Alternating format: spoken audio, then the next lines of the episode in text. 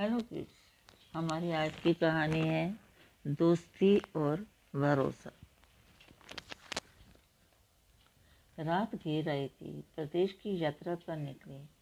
दो दोस्त, सोहन व मोहन, एक जंगल से गुजर रहे थे। जंगल में अक्सर जंगली जानवरों का डर रहता है। मोहन को डर था कि कहीं किसी जंगली जानवर से उनका सामना ना हो जाए। वह मोहन से बोला, मित्र, इस जंगल में अवश्य जंगली जानवर होंगे। यदि किसी जानवर ने हम पर हमला कर दिया तो हम क्या करेंगे?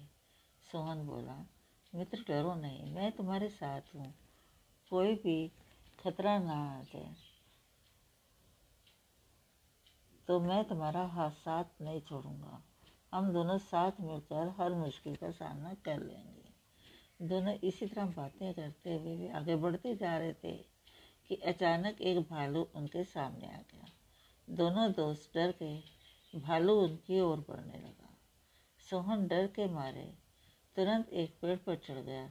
उसने सोचा कि मोहन भी पेड़ पर चढ़ जाएगा, लेकिन मोहन को पेड़ पर चढ़ना नहीं आता था।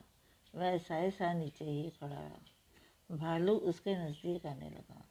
मोहन डर के मारे पसीने पसीने होने लगा, लेकिन डरते हुए भी मैं किसी भालू, तरह भालू से बचने का उपाय सोचने लगा।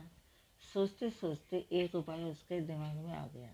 वह ज़मीन पर गिर पड़ा और अपनी सांस रोककर एक मृत व्यक्ति की तरफ़ लेट रहा भालू नज़दीक आया और मोहन के चारों ओर घूम कर वह उसे सूंघने लगा।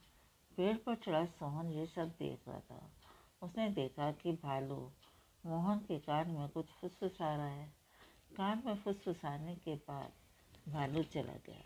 भालू के जाते ही सोहन पेड़ से उतर गया। मोहन भी तब तक उठ खड़ा हुआ।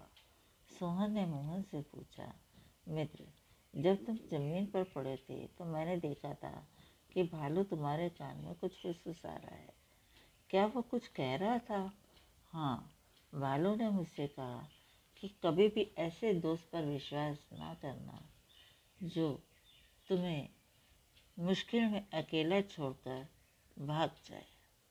हमें इस कहानी से ये शिक्षा मिलती है, जो दोस्त संकट में छोड़कर भाग जाए, वह विश्वास के काबिल नहीं है। Thank you